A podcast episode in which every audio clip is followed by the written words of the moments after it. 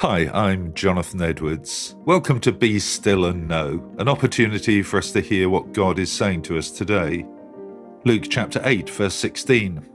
No one lights a lamp and then covers it with a bowl or hides it under a bed. A lamp is placed on a stand where its light can be seen by all who enter the house. Here, Jesus is making an absolutely obvious point. It would be absurd to go to the trouble of lighting a lamp and then cover it so that it can't be seen. If you decide to light a lamp, you want its light to shine. So you find a place where the greatest number of people can see it and be helped by the illumination it brings. So much, so obvious. Jesus was clearly saying that if you've received the light which he came to bring, you need to be sharing it.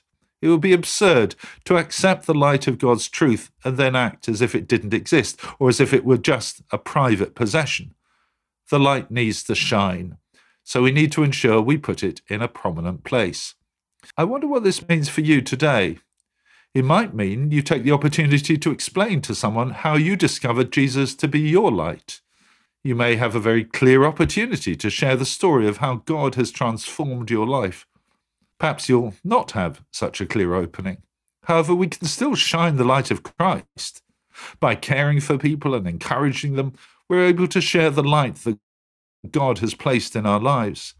We may do this in very different ways, but what matters is that we let our light shine. In our cynical and materialistic society, there's a great deal of negativity about the Christian message, but that must never prevent us from sharing the light. We want to be wise, sensitive, and caring in the way in which we speak, but the one thing we cannot do is to put the light under a bowl or to hide it under our bed. That would be ridiculous. Let me pray with you. Lord Jesus, we worship you because you are the light of the world.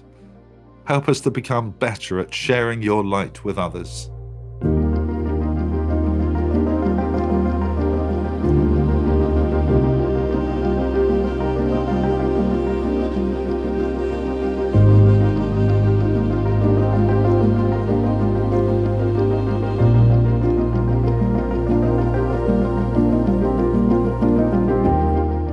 Amen. Well, thank you for listening. I encourage you to join me every day for Be Still and Know here on Premier.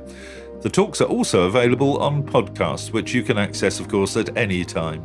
And if you'd like to receive a free copy of our magazine, Voice of Hope, which contains all of these devotionals and much else besides, please visit premier.org.uk forward slash Voice of Hope.